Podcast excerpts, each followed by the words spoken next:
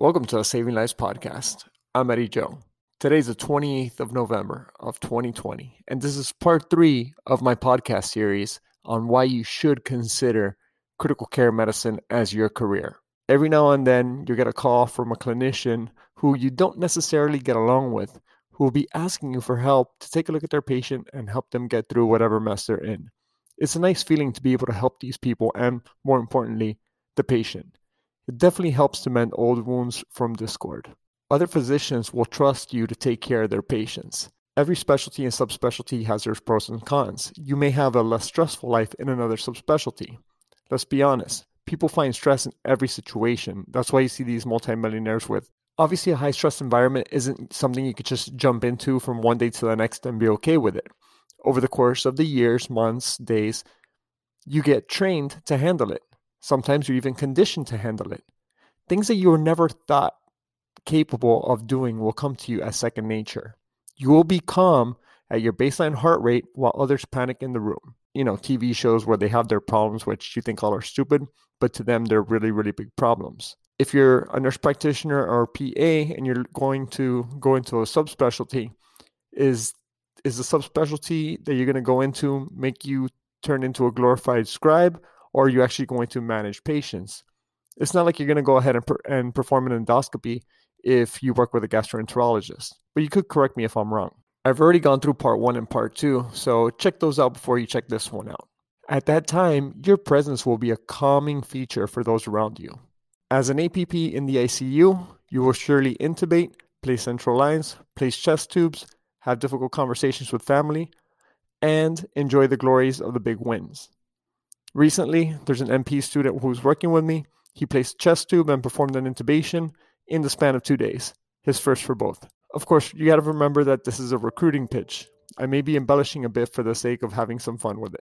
When you need mealtime inspiration, it's worth shopping Kroger, where you'll find over 30,000 mouthwatering choices that excite your inner foodie. And no matter what tasty choice you make, you'll enjoy our everyday low prices, plus extra ways to save, like digital coupons worth over $600 each week. You can also save up to $1 off per gallon at the pump with fuel points. More savings and more inspiring flavors make shopping Kroger worth it every time. Kroger, fresh for everyone. Fuel restrictions apply.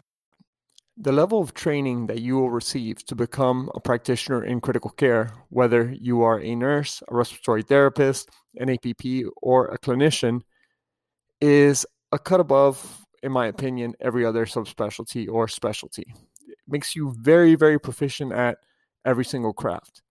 Here's an example. So, specialists, generally speaking, tend to worry about one organ system neurologists, the brain, cardiologists, the heart, gastroenterologists, the GI tract. As an intensivist, it's my responsibility to be proficient at every single organ system, but I will willfully admit that I'm awful at dermatology, as well as ophthalmology, so don't ask me a single thing about those. GI, please scope this person. If they came in for a GI bleed, obviously I'm not going to call the GI doctor to come into the middle of the night unless I've already tucked in their GI bleed to the best of my ability, fix their underlying coagulopathy, etc. When I consult my nephrology colleagues, I ask them to dialyze the patients. Obviously, I'm oversimplifying this, but you understand the point. I love my colleagues. I'm not trying to throw shades at them for being one dimensional. I'm not calling them one dimensional, but I might be oversimplifying it and making it seem like they're one dimensional. That's not my intention. You're also dealing with the best people in the hospital, and that also pushes you to be your best. As a physician, I get to deal with the best critical care nurses. They watch my ICU patients for me if I have to step off the floor to go to an emergency somewhere else. They have my cell phone numbers when my cell phone rings and it's the charge nurse on my caller ID, I know something bad is happening at need me at the bedside. There's a lot of trust involved in this. You also get to work with the best respiratory therapists. They're the ones who make amazing suggestions on the best ways to manage your ventilators and therefore your patients. They also might have some strategies in their back pocket which one is not aware of. The education comes fast in the ICU. We're in the cutting edge around these parts. There's always new technology for us to play with to optimize our patient care and improve outcomes. There are new tests, new treatments, and honestly, it's a lot of exciting stuff. So, now let's talk about the big saves and the big wins. There are people who come into the ICU in such a state of illness that you're honestly unsure whether they're going to make it or not. And this part cannot be highlighted enough. When you have a patient who's on the brink of death, and you and your team are able to bring them back from certain death, it's amongst one of the most rewarding aspects of this career. I'm someone who honestly needs to feel a sense of purpose, and I feel that purpose is one of the factors of life that make it actually worthwhile. Having a sense of purpose provides a sense of fulfillment that sometimes money, you know, money is just not the same. It cannot provide you that same sense of satisfaction in life.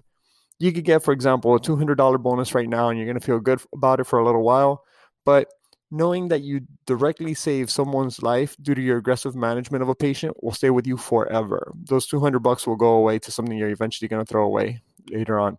But that memory, that experience of saving somebody's life, that's going to stay with you forever. And then you and your team can reminisce on those huge wins. You know, remember that guy or gal who we saved?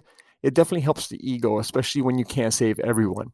I've had numerous big saves in my career, and I remember each and every one of them ish kind of clearly. But my mom often reminds me to write down the huge wins, but I think that's a little bit excessive.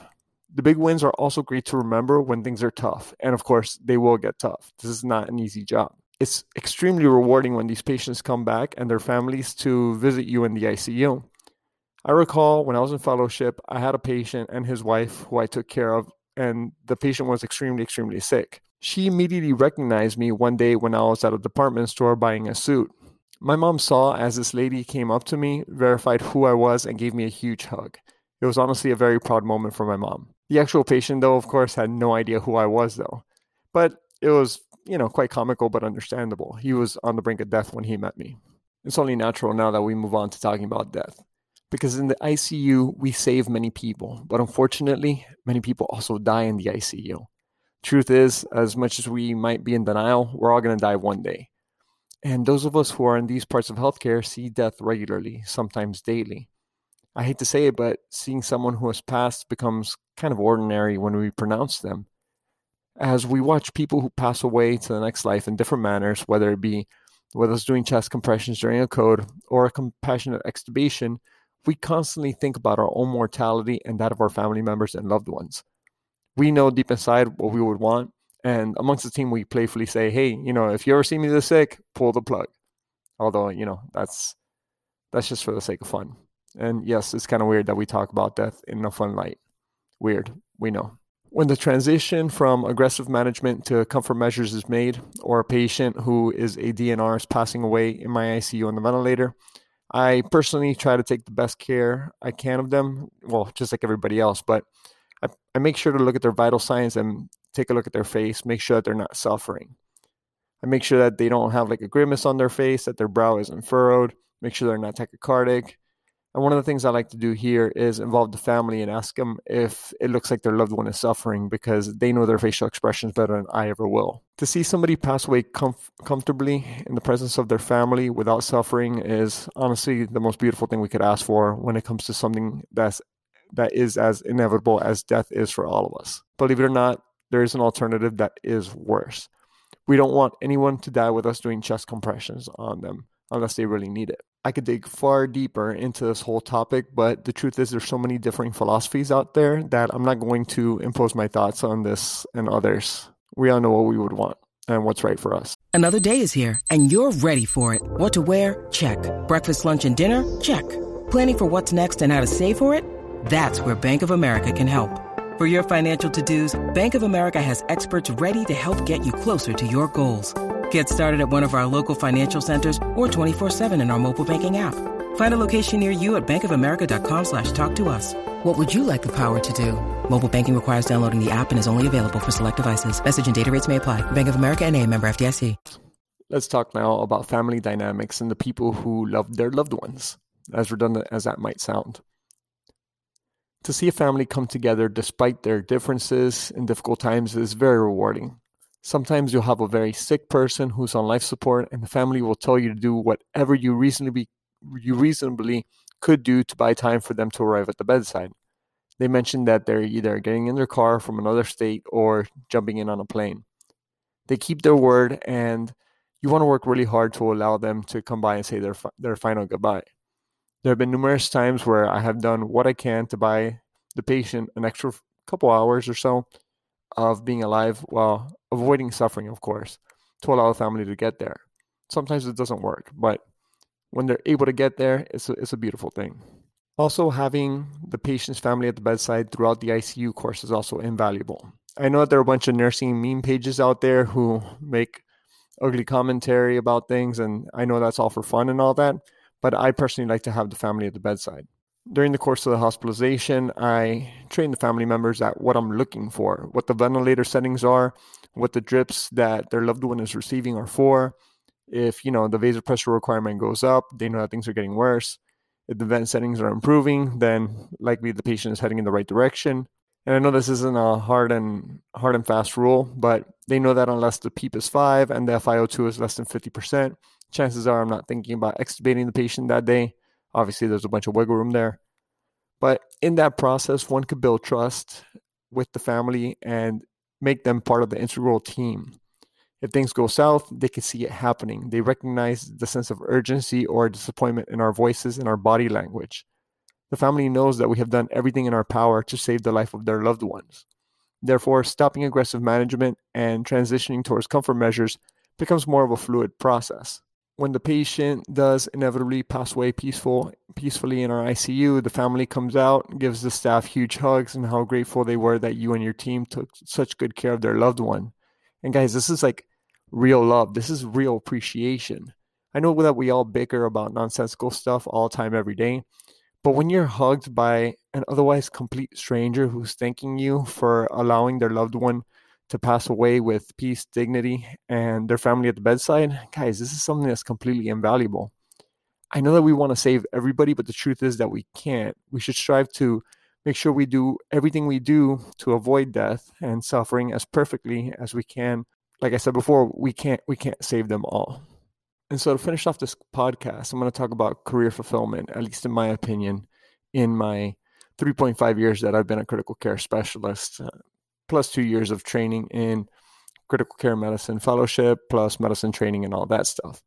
It's currently November of 2020, like I mentioned before. Today, I have zero regrets of the journey that I have been on and the journey that I'm on today. People are easily able to identify how passionate I am about my career. And I, I really want you to join along with me because I hope that you'll find the same pleasure that I have in, in all of this.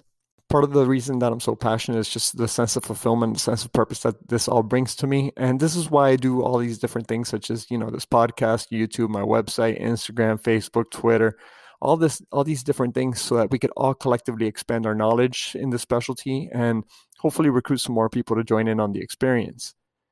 Please don't hold me back as I likely missed a lot of points in this particular podcast, but please recognize that I'm human and I do make mistakes. I meant everything in this podcast with the best intentions, although somebody will likely misconstrue a point I made to make it seem as if I'm as if it's bad. That that again wasn't my intention. Thank you for sticking around all the way to the end of this podcast. I appreciate your support, everybody. Let me know if you have any feedback on all this or something you'd like for me to add to it. But I think that'll be enough for today. Hope you guys have a great day. Thanks a lot, guys. Bye.